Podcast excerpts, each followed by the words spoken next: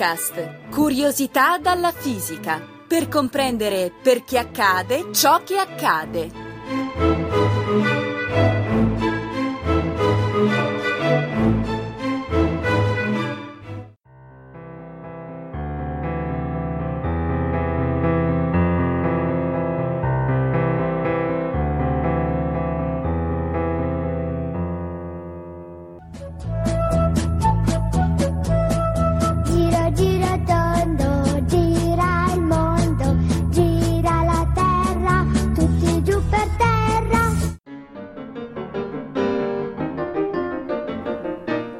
Questa semplice filastrocca, che ha accompagnato generazioni di bambini nel gioco, ispira pensieri scientifici ai fisici Riccardo Faccini e Gianluca Licausi.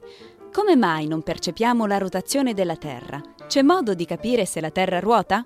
Ascoltiamo un po' dove vanno a parare.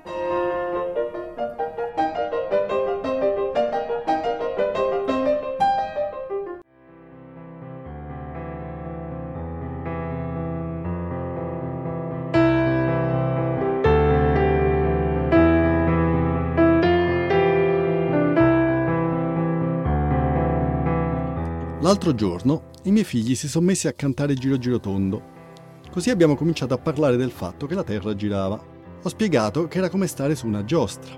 Ma a questo punto il grande mi ha spiazzato chiedendomi perché se non mi tengo in una giostra cado, mentre dalla Terra no? Eh, Bella domanda. E tu che hai risposto? Eh, lì per lì dovendo rispondere qualcosa, ho detto che la Terra andava piano. Ma appena si sono distratti con un altro gioco mi sono messo a riflettere.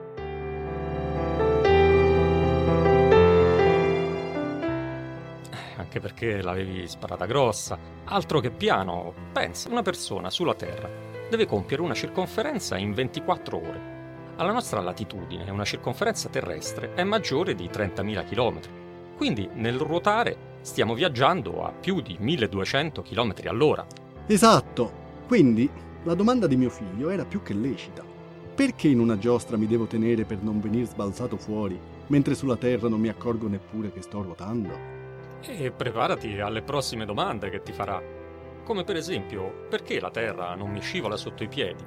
Oppure perché non mi arriva in faccia un vento a 1200 km orari? Ok, ok, ok, ma andiamo per passi. In fin dei conti, alla domanda originale è più facile rispondere.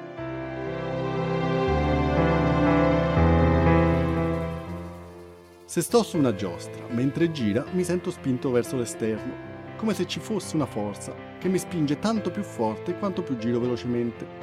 È quella che si chiama forza centrifuga. Poiché anche la Terra gira, anche se molto più lentamente di una giostra, anche sulla Terra ci deve essere una forza centrifuga, che in effetti dovrebbe spingerci in fuori, sollevandoci dal suolo. Sì, è vero. Perciò tuo figlio ha ragione a chiedersi com'è che resta attaccato al terreno senza doversi reggere da qualche parte per non volar via.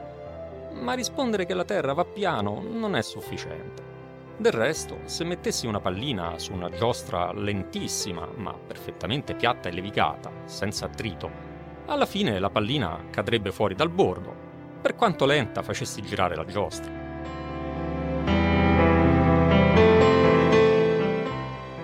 Già, in effetti il vero motivo è che qui sulla Terra c'è la forza di gravità o forza peso che ci spinge verso il basso e ci tiene con i piedi per terra, compensando la forza centrifuga. Giusto. Anzi, non solo la compensa, ma la supera. Infatti, l'intensità della forza centrifuga dipende dalla velocità di rotazione. E se ti fai i conti, vedrai che la forza centrifuga sulla Terra è al massimo 300 volte più debole della forza di gravità. Inoltre dipende anche dalla distanza dall'asse di- rotazione.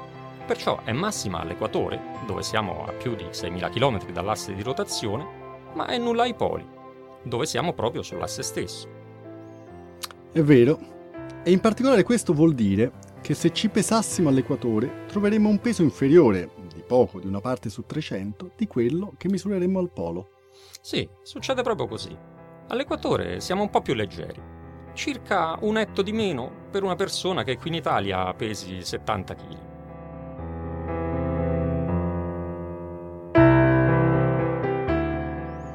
Mm, e mi sa che anche il motivo per cui non ci accorgiamo che stiamo girando deve essere legato a questo fatto. cioè che la forza centrifuga è trascurabile rispetto al nostro peso, proprio perché la Terra gira piano, in fin dei conti.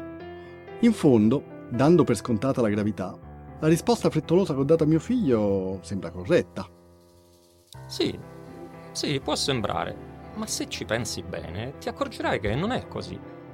Anche se la Terra ruotasse tanto velocemente che la forza centrifuga fosse quasi uguale alla gravità, stando fermi non ci accorgeremmo lo stesso che sta girando. Certo, saremmo molto più leggeri e ci sarebbe una bella differenza tra i poli e l'equatore per esempio, se la Terra girasse soltanto in un'ora e mezza, un uomo che pesasse 70 kg al Polo Nord, viaggiando verso l'equatore si sentirebbe sempre più leggero fino a pesare meno di 10 kg. Ma a parte questo, se rimanesse fermo, non si accorgerebbe neanche lui che la Terra gira.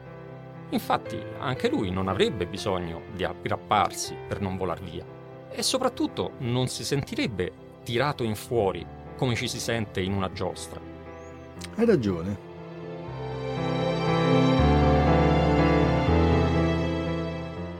Come dicevamo, la vera differenza tra la Terra e una giostra è che nel caso della Terra esiste una naturale forza centripeta, cioè che tira verso il centro, mentre nel caso della giostra dobbiamo cavarcela per conto nostro, aggrappandoci a un palo per esercitare noi quella stessa forza centripeta. Questi due modi di tirarci verso il centro, però, non sono la stessa cosa. Nella giostra tutte le parti del nostro corpo tendono ad andare fuori, tranne la mano con cui ci aggrappiamo. Perciò percepiamo la forza centrifuga perché sentiamo uno stiramento nel braccio. Sulla Terra invece questo non accade, perché la forza di gravità attrae allo stesso modo ogni singola parte del nostro corpo, non soltanto i piedi. E quindi non c'è nessuno stiramento tra le diverse parti del corpo che ci permette di percepire una forza centrifuga che ci tiri in fuori. Ottima spiegazione.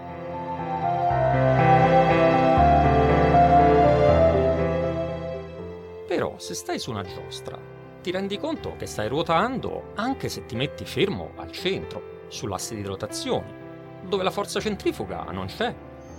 Beh, perché vedo sempre il resto del mondo che mi gira attorno. Sì, sì, lo vedi, ma non è quello che ti fa sentire che stai ruotando piuttosto il fatto che dopo un po' ti gira la testa. Te ne accorgeresti anche se fossi bendato o se stessi dentro una cabina senza finestre in mezzo alla giostra. Beh, in effetti se fai una piroetta su te stesso la testa gira e come, nonostante la tua velocità sia nulla, visto che non ti sposti da dove eri.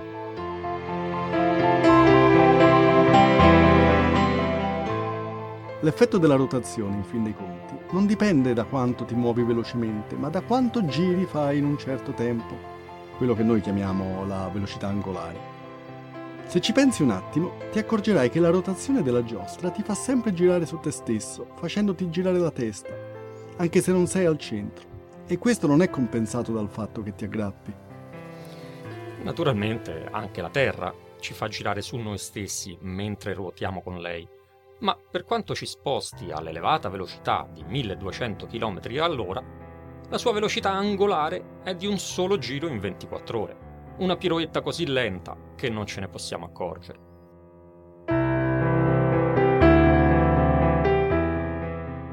Ok, allora ripiloghiamo perché non ci accorgiamo di nulla. Stando sulla Terra, andiamo veloci, ma giriamo piano. Tuttavia, c'è ancora un dettaglio che non mi convince hai detto che sulla Terra la forza centrifuga tende ad allontanarci dall'asse di rotazione, non dal centro della Terra. In pratica, se prendi un mappamondo e lo guardi tenendolo col polo nord in alto, la gravità è diretta verso il centro del mappamondo, ma la forza centrifuga è diretta in orizzontale. Perciò solo all'equatore le due forze sono dirette in direzioni opposte, mentre alle latitudini intermedie le loro due direzioni non sono allineate. Quindi come fanno a compensarsi?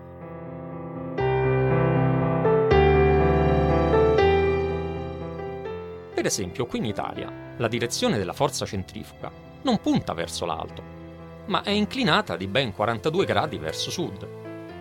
Vuol dire che se mi metto al centro del soggiorno, la forza centrifuga mi sta tirando verso l'angolo formato dal soffitto e dalla parete a sud. Perciò la gravità, che è sempre verticale, non può compensarla dovremmo tutti sentirci spinti verso sud. A conti fatti, se mettessi una palla per terra, dovresti vederla rotolare da quella parte, verso sud. Com'è che questo non succede?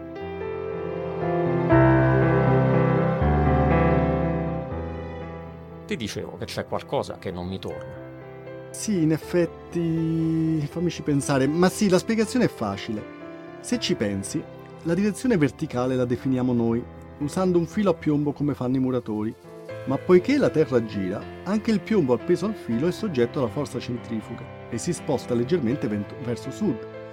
Quindi il filo a piombo non punta dritto verso il centro della Terra.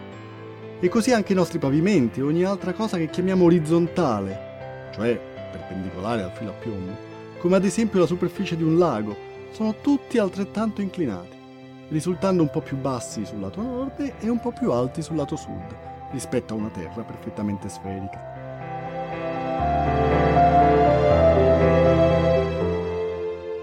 È per questo che una palla non rotola su un pavimento che noi chiamiamo orizzontale e che noi non ci vediamo inclinati. Già, nota però che anche se questa inclinazione è minuscola, il suo effetto è tutt'altro che trascurabile. Infatti, Proprio a causa della forza centrifuga, la Terra non è una vera sfera, ma è schiacciata ai poli e allargata di ben 43 km all'equatore. Ok, allora su questo abbiamo fatto mente locale. Ora restano le altre domande.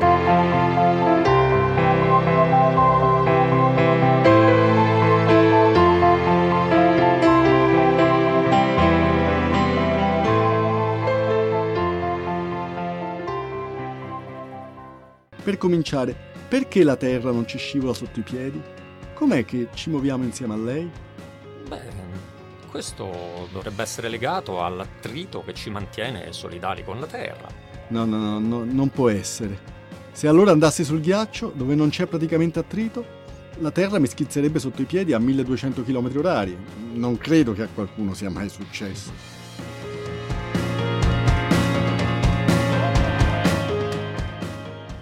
Sto riflettendo che tutta la nostra vita, dall'inizio alla fine, si svolge su un percorso circolare a quella velocità. Sì, in effetti il nostro intero pianeta è nato già in rotazione, nel vortice primordiale di rocce e polveri che poi si sono aggregate per formare la Terra. Noi stessi nasciamo già muovendoci a 1200 km orari e visto che la rotazione della Terra è sempre uguale, non servono altre forze per mantenerci in questo stato. Sì, però non mi torna, non siamo noi che insegniamo che un corpo so- non soggetto a forze si muove di moto rettilineo uniforme, non di moto circolare uniforme. Ma infatti qui le forze ci sono e come? Noi insegniamo anche che se un corpo è sottoposto ad una forza assiale, il suo momento angolare si conserva. Parlando come mangio, questo vuol dire che se una forza mi tira continuamente verso un asse e per qualche motivo mi mantengo sempre alla stessa distanza da esso, io ruoto attorno a quell'asse sempre alla stessa velocità. Così per esempio se pianto un paletto in un lago ghiacciato, prendo un sasso, lo lego a un anello infilato nel paletto, in assenza di attrito che succede? Dopo avergli dato una breve spinta per metterlo in movimento, il sasso continua a girare per sempre alla stessa velocità, senza ulteriori interventi.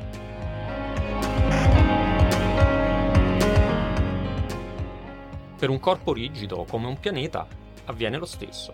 Si forma un asse di rotazione preferenziale attorno al quale l'intero corpo continua a ruotare per sempre, a meno che non vi sia qualche forza che lo rallenti. Lo stesso perciò avviene per noi. Siccome facciamo parte del pianeta Terra, nasciamo già alla velocità di 1200 km/h e la forza di gravità, combinata opportunamente con la forza di sostegno della superficie terrestre, ci permette di mantenere questa velocità per sempre e senza sforzi.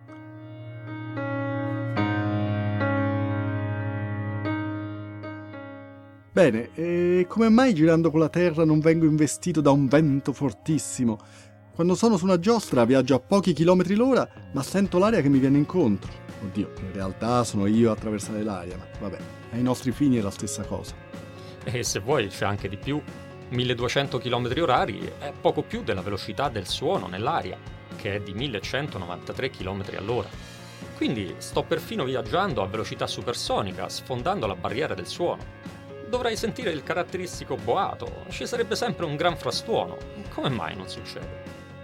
Ecco, eh, sia la mancanza di vento a 1200 km/h che la mancata rottura del muro del suono hanno la stessa spiegazione, e cioè che l'aria attorno alla Terra si muove anch'essa alla velocità di 1200 km/h, a meno di perturbazioni, diciamo sono piccole se pensiamo che il più forte vento che può pensare andrà al massimo a 250 km/h. In generale, quindi, la Terra, noi e l'aria che ci circonda viaggiamo tutti alla stessa elevatissima velocità.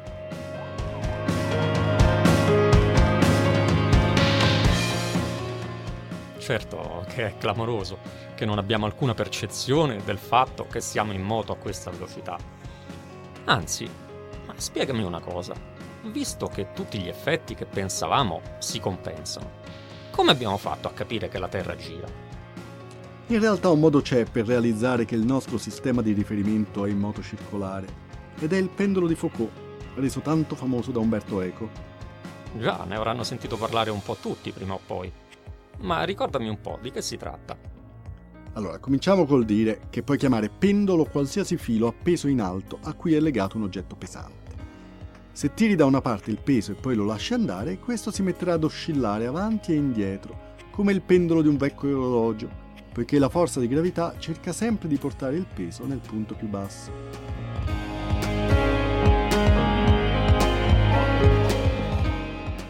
Se il filo è abbastanza lungo e l'oggetto abbastanza pesante, il pendolo continuerà ad oscillare anche per parecchie ore prima di fermarsi.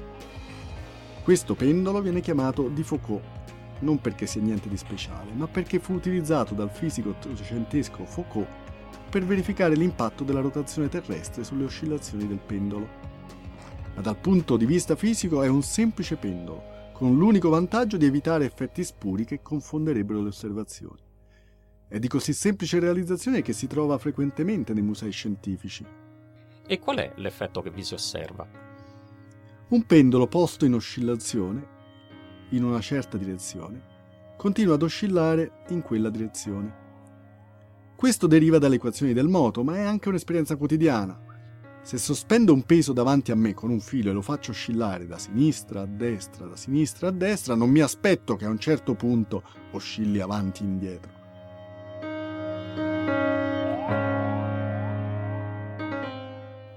In realtà, se avessi un pendolo sufficientemente accurato, cioè quello che si chiama un pendolo di Foucault, ed aspettassi abbastanza a lungo, vedrei cambiare il piano su cui oscilla e a un certo punto in effetti oscillerebbe avanti e indietro, salvo poi col tempo tornare a oscillare da destra a sinistra. Beh, se il tuo pendolo gira, vuol dire che ci deve essere una forza che mentre si muove lo spinge di lato. Eppure, qui l'unica forza che vedo è quella di gravità, ma infatti non c'è nessuna forza reale che lo spinge a ruotare. Il piano di oscillazione resta fermo, è la Terra che gli gira sotto, ed è proprio la rotazione apparente del pendolo a dimostrarlo. Nel caso semplice in cui il pendolo sia al polo nord, questo fenomeno si capisce facilmente. Immaginiamo nuovamente di far oscillare il pendolo da destra a sinistra rispetto a noi. Mentre però lui continua ad oscillare sullo stesso piano, noi ruotiamo su noi stessi, perché solidali con la Terra. Dopo sei ore, noi avremo ruotato i 90 gradi e il pendolo ci sembrerà oscillare avanti e indietro. Peraltro nota che dal punto di vista rotante è il pendolo a cambiare il piano di oscillazione. Ci sembra cioè che si applichi una forza anche se è una forza fittizia, perché non esiste in realtà.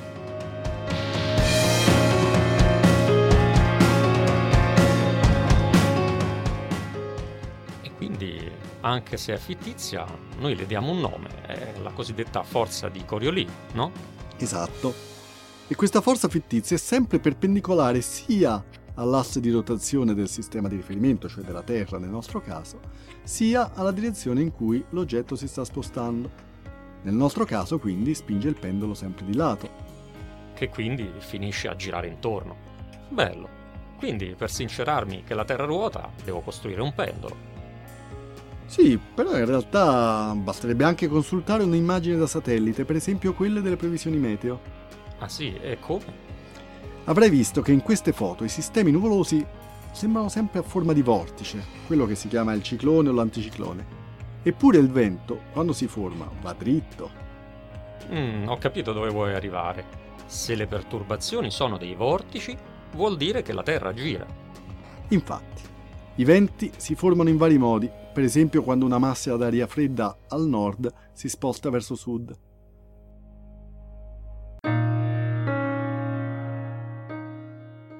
Ora, se la Terra non ruotasse, questo vento continuerebbe dritto dritto verso sud.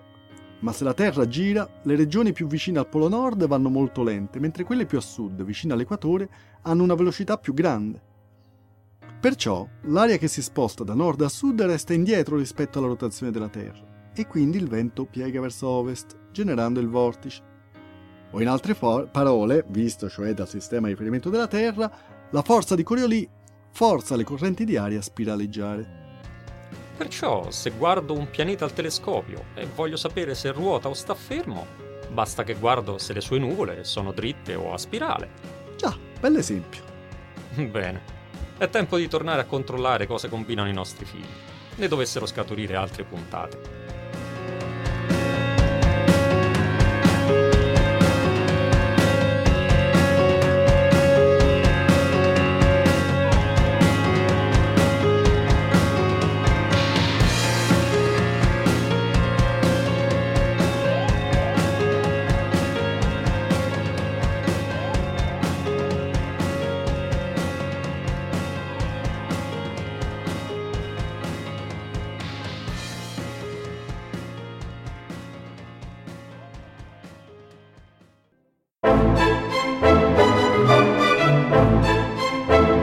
Physicast è un podcast in cui docenti universitari e ricercatori parlano di fisica con il linguaggio di tutti i giorni. Ideato da Riccardo Faccini, Gianluca Licausi, Giovanni Mazzitelli e Giovanni Organtini, realizzato con il supporto dell'Associazione Frascati Scienza e di ricercatori dell'Istituto Nazionale di Fisica Nucleare, di quello di Astrofisica e della Sapienza. Interviste di Chiara Piselli e montaggio di Edoardo Massaro. Le puntate precedenti e altre informazioni sono consultabili su www.radioscienza.com radioscienza.it slash physicast. Commenti e spunti su possibili argomenti di interesse sono per noi preziosi, per cui potete contattarci a physicast-radioscienza.it.